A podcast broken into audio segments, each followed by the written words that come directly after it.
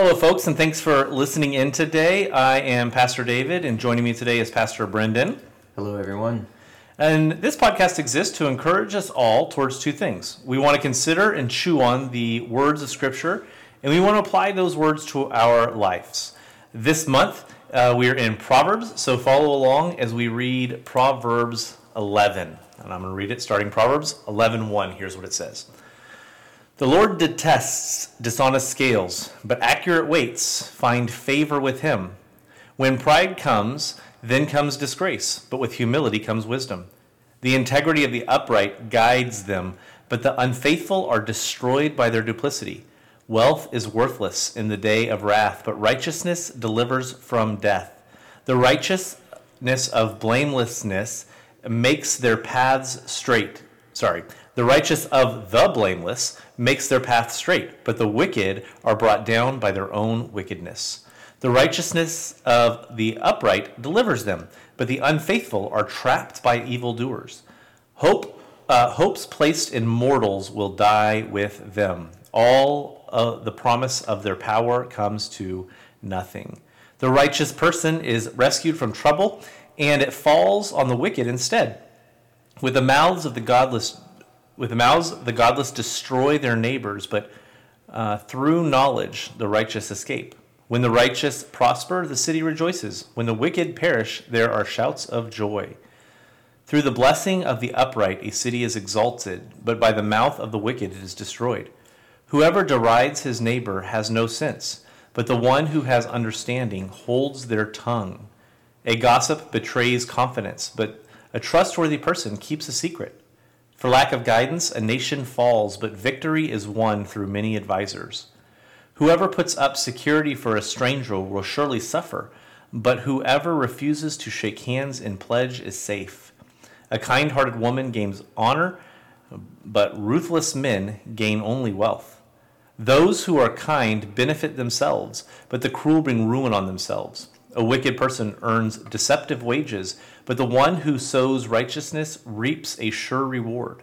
Truly, the righteous attain life, but whoever pursues the evil finds death. The Lord detests those whose hearts are perverse, but he delights in those whose ways are blameless. Be sure of this the wicked will not go unpunished, but those who are righteous will go free. Like a gold ring in a pig's snout is a beautiful woman who shows no discretion.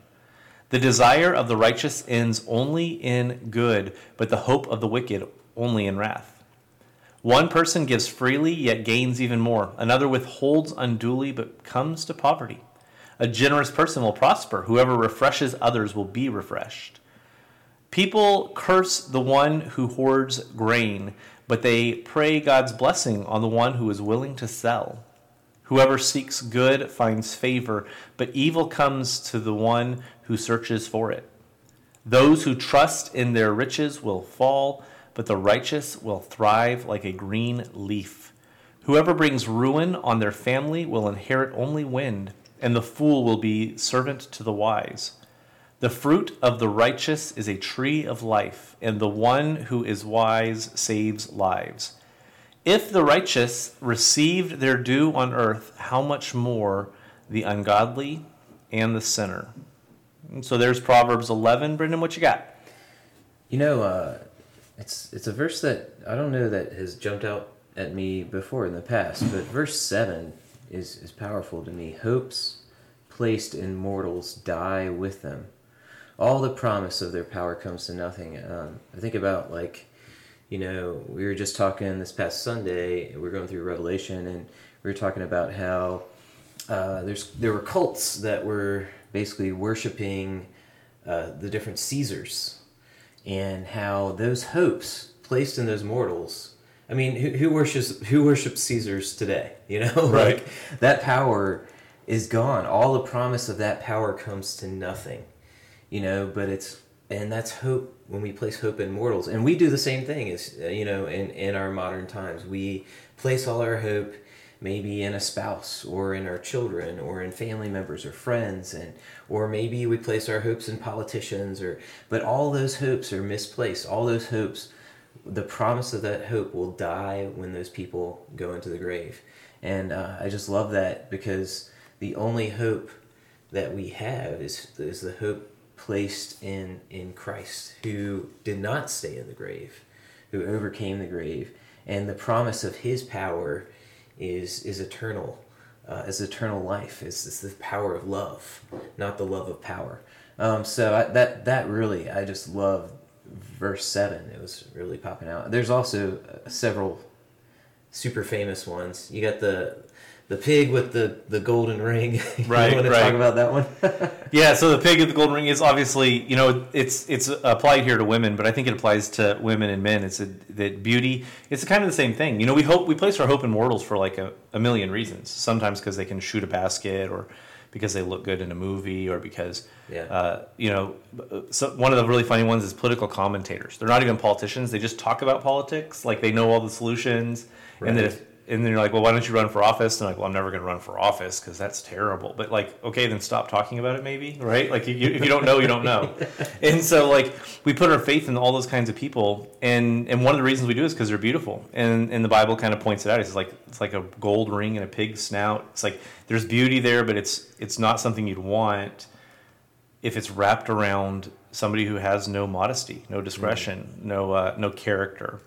And I think that it's interesting. Um, after seven, you get to verse nine and ten, which talk about something that's pretty important. Um, and so you would think that, like, so if we're not supposed to put our hope in politicians, then that can lead us to this kind of fatalism where we say, like, well, the world's only going to get worse and things are terrible and politicians are awful, and, and they are, and all that's all that's you know fine and true, except that verse nine and ten say, with their mouths the godless destroy their neighbors, but through knowledge the righteous escape. Or verse 10 When the righteous prosper, the city rejoices. And when the wicked perish, the city, sh- uh, there are shouts of joy. In this idea that the Bible doesn't reject kind of communal living, it doesn't reject us living together in community. Um, and these are ways that it demonstrates that, um, that there's this, this uh, connection between righteousness and the prosperity of a city. It's why here at Emmanuel, you know, we have our mile, and we say that everybody who lives within our mile should be blessed by our church.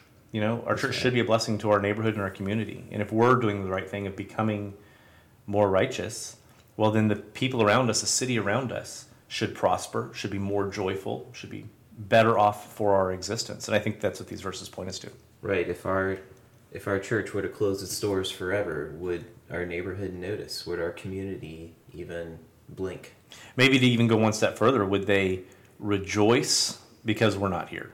Like, would our is our presence onerous to the people around us? Are we annoying to our neighbors? Are Right, we? right. And so we we should shoot for a life where if we were gone, they would mourn because they would say, "Hey, that that church has been a blessing to our community." Not, "Hey, look, more land we could build another apartment complex on." Yeah. because you know we live on the peninsula and that's how it works. Um, also, verse one, right? The Lord detests dishonest scales, but accurate weights find favor with Him. Now, if you are my age, when you hear that, you think of the Karate Kid Part Two, um, where Daniel-san, uh, he is he knocks over a cart of vegetables for one reason or another. I think he was taking a dancing lesson or something like that, and he picks up the weight that they were using to weigh the vegetables and he snaps it in half.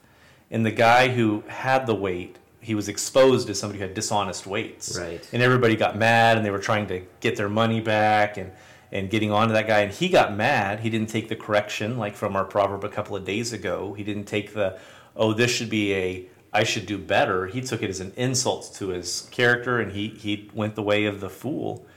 And and the Bible says that uh, God sees that those dishonest scales. You know, you can cheat the grocery store with self checkout. You can rig all your vegetables up as bananas and get out of there for like a really good low price. But God hates dishonest scales. That that we would cheat in business. That we wouldn't do business honestly. And so, you know, maybe Christians should be known for the ones who don't cheat you or won't cheat you. And I, I, I think there's power in that. Exactly. Yeah, verse 14 is another uh, wonderful verse um, that we should all take to heart. For lack of guidance, a nation falls, but victory is found, is, is victory is won through many advisors. You know, uh, the the idea of having people that are speaking wisdom into your life. Do you have friends that are further along in their spiritual spiritual journey than you? Do you have friends that have lived uh, life experiences that you haven't been through yet that you can have as advisors to to be able to win that victory? You know. Yeah, absolutely. And picking good friends, right? Yeah. Like picking, being intentional about the people you hang out with, not just letting your friends happen to you. Like, it's funny, one of my best friends in life has just happened to be the guy who sat behind me in English. Like, Okay. if he hadn't sat behind me in English, I never would have met him. And I didn't think, like, oh, this is somebody I should or shouldn't hang out with. He was just the kid who sat behind me in English. He's a good guy, and it worked out pretty well, but just a complete accident. And maybe, like, we should be intentional about finding our friends um, in wise situations, in places where where wise people would hang out. And you know, I was just reading, Yeah. I was just listening to a song before we started this, and it said uh, this guy m- met his wife at a bar, and there's nothing wrong with that. If you met your wife at a bar, that's fine, but you're probably more likely to meet a woman who cares about Jesus at church than Sure. drunk at the bar, right? And and that's not to say that that that story can't end well, but how we pick our friends and where we pick our friends uh, kind of seeds the pool with the right kind of friends, or uh, or poisons the pool with some of the wrong choices. Exactly. And then there's the, you know, balancing that with being in the world but not of the world. I mean, we definitely, that doesn't mean we only have friends that are in church. We want to be able to build relationships with folks that we can be able to build those bridges to be able to share the gospel. You know, Absolutely true. about uh, Yeah. Paul when he said, uh, we share not only the gospel with you, but we shared our very lives. Yeah, and we say at this church a lot, like, you know, we want people to invite their friends to church. And we say that if you don't have any friends who don't go to church, you need to make more friends, right? like we say that, and we believe that. Is that uh, if you haven't, if you don't have anybody in your friend group who needs Jesus, you need to expand your friend group and make make at least one more friend because how do you share the gospel with people you don't know? Definitely. That's all true. Um, but for advisors, maybe get more advice from the ones Oh, who, yeah, who are need- going the right You direction. need, yeah, you got to have those good advisors. Yeah. Well, th- there's a lot of good stuff today in this proverb. There's more than than we could handle in a in a short podcast. So uh, I'm going to encourage you that today is uh, May 11th, and I'm going to encourage you to read Proverbs 11. It's uh, let's see, 31 little verses. Um, packed full of truth and life, and there's something in here today that you can think about, that you can meditate on, that you can chew on, and that can help you today know who God is just a little bit better and also understand who He's called you to be. Guys, thanks for joining us, and we hope that uh, you join us again tomorrow for, for Proverbs 12. Thanks for listening, guys.